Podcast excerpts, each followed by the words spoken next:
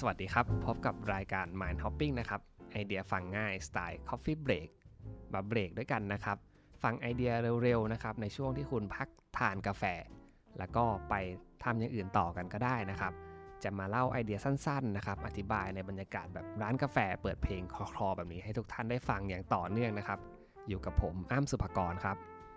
วันนี้ไอเดียที่อยากจะมาพูดคุยกับทุกท่านเนี่ยเป็นไอเดียที่เหมาะกับธีมรายการเป็นอย่างยิ่งนะครับ Mind Hopping ก็ต้องพูดถึงเรื่องกาแฟนะครับและกาแฟที่ผมจะพูดถึงเนี่ยเป็นคำนิยามคำหนึ่งครับของร้านกาแฟสไตล์หนึ่งที่เรียกว่า Slow Bar ช้าๆนะครับแต่ว่ามีเสน่ห์แตกต่างกันออกไปเป็นปัจเจกแตกต่างกันด้วยรูปแบบกรรมวิธีและก็เอกลักษณ์ของแต่ละร้านนะครับก่อนอื่นที่เราจะไปรู้จัก Slow Bar เนี่ยผมขออนุญาตแนะนำรูปแบบของร้านกาแฟในปัจจุบันนะครับว่ามีแบบใดบ้างนะครับแบบแรกเลยคือร้านกาแฟแบบสปีดบาร์แน่นอนมันมีสโลว์แล้วเนาะมันก็ต้องมีสปีดใช่ไหมครับสปีดบาร์คืออะไรผมอธิบายง่ายๆเลยครับสปีดบาร์คือกาแฟแบบที่เรารู้จักนั่นแหละไม่ว่าจะเป็นรูปแบบของการเสิร์ฟทำด้วยเครื่องนะครับ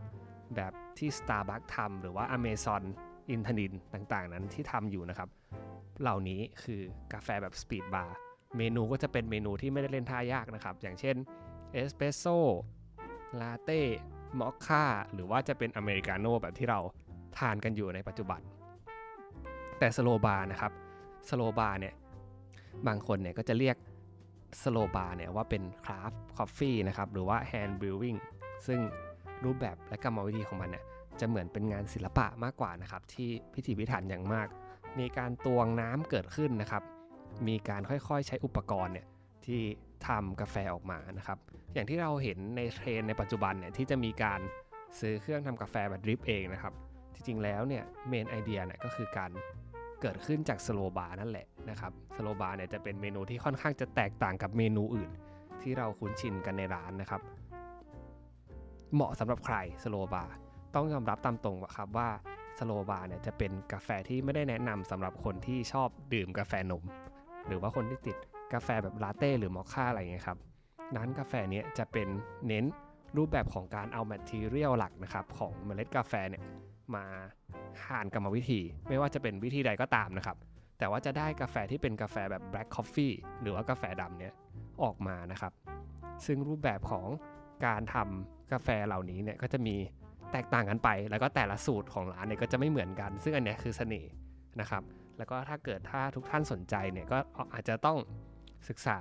ว่าร้านเนี่ยมีมีวิธีการทำอย่างไรและถ้าใครสนใจนะครับถ้าเกิดคิดแล้วว่าอ่ะได้ฟัง อี พี นี้อยากลองไปสโลว์บาร์ดูก็ส่วนใหญ่ก็ต้องทำใจไว้เลยนะครับว่าจะเป็นเมนูที่เป็นกาแฟดำเป็นหลักแต่ว่าลิสต์ของรายชื่อของเมนูร้านเนี่ยก็จะเป็นรูปแบบของชื่อเมล็ดนะครับแล้วก็คาแรคเตอร์ของแต่ละเมล็ดว่ามีความสเปเชียลอย่างไรนะครับมีความพิเศษอย่างไรบ้างเช่นเช่นนะครับกาแฟเอธิโอเปียอย่างเงี้ยครับหรือว่ากาแฟแบล็คเบอร์รี่กาแฟออเรนจ์ต่างๆกาแฟผลไม้ต่างๆสิ่งเหล่านี้เนี่ยก็จะอยู่ที่ว่าร้านนั้นจะ selected กาแฟอะไรมาให้คุณนะครับร้านกาแฟแนวสโลว์บาร์นะครับก็จะเน้นการดื่มกาแฟดับเป็นหลักสนุกอยู่กับช่วงเวลานั้นให้ได้มากที่สุดนะครับคล้ายๆคอนเซปต์ของ Mind Hopping เลยครับชอบมากก็เขาบอกว่าเมล็ดของกาแฟแต่ละเมล็ดเนี่ยก็จะมีรสชาติและก็กลิ่นที่สัมผัสที่แตกต่างกันออกไปนะครับดังนั้นพอเลือกกาแฟมาแล้วเนี่ยสไตล์ของการชงของแต่ละคนบาริสต้าแต่ละคนเนี่ยก็จะมีวิธีการชงที่ไม่เหมือนกันนะครับส่วนส่วนใหญ่ในสโลว์บาร์ในบ้านเราเนี่ยก็จะใช้วิธีการดริฟเป็นหลักนะครับดริฟกาแฟแล้วก็แบบเคมิกส์นะครับที่มีรูปร่างคล้ายนาฬิกาทรายนั่นแหละถ้าคุณเคยเห็นนะครับพอจะนึกภาพออกก็จะสกัดกาแฟผ่านให้น้ำมันซึมผ่านนะครับโดยมีกระดาษกรองอยู่ซึ่งกาแฟพวกนี้เนี่ยก็จะมีความสมดุลของความเปรี้ยวหวานออกมานะครับแล้วก็มีสัมผัสที่นุ่มนวลมากกว่าเพราะว่ากาแฟเนี่ยถูกดริปสดๆเลยนะครับแน่นอนครับในประเทศไทยเนี่ยคำว่าสโลว์บาร์เนี่ยเป็นที่นิยมแล้วแหละแล้วก็ถ้าลองเซิร์ชดูนะครับก็จะเจอกับสโลว์บาร์หลากหลายร้านนะครับที่รอให้คุณไปลอง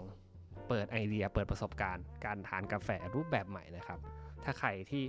เบื่อแล้วนะครับกับการดื่มกาแฟแบบเดิมๆนะครับเอสเปรสโซ่หรือว่าการดื่มอเมริกาโน่ต่างๆนะครับแต่ละวันเนี่ยถ้าพอมีเวลาวันหยุดเสาร์อาทิตย์นะครับลองเซิร์ชสโลว์บาร์แล้วก็ไปหากาแฟเหล่านี้ ดื่มดูนะครับลองไปสนับสนุนร้านกาแฟเหล่านี้ดูเพราะว่าแน่นอนครับสิ่งที่จะตามมากับการไปสโลว์บาร์เนี่ยก็คือบรรยากาศนะครับบรรยากาศที่มันเบาสบายและก็เหมือนทุกอย่างถูกหยุดเวลาไว้ทุกอย่างเนี่ยก็จะเป็นช่วงเวลาของคุณในการดื่มด่ำกาแฟที่พิเศษพิถีพิถัน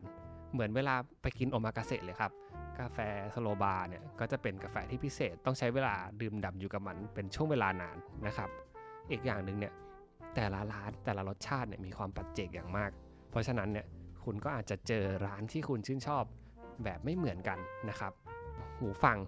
ก็อาจจะไม่เท่าปากไปริมรสยังไงก็ลองไปสโลว์บาร์ดูนะครับสำหรับไอเดียในวันนี้นะครับง่ายๆสั้นๆสโลว์บาร์นะครับเรียบง่ายมีเสน่ห์อยากให้ทุกคนลองไปริมรสด้วยตัวเองนะครับสำหรับวันนี้ Mind Hopping ก็ขอขอบคุณทุกคนมากนะครับที่ติดตามฟังอย่างไรก็ดีนะครับเจอกันใน อี พี หน้านะครับจะเอาไอเดียดีๆมาเสิร์ฟให้สำหรับวันนี้นะครับกาแฟแก้วนี้หมดแล้วยังไงเจอกันใหม่แก้วหน้านะครับสวัสดีครับ